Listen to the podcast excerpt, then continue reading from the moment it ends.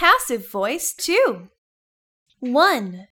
She is always sat on this wooden chair. She always sits on this wooden chair. 2.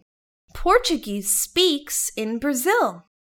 Portuguese is spoken in Brazil. 3. The apple was ate yesterday. The apple was ate yesterday.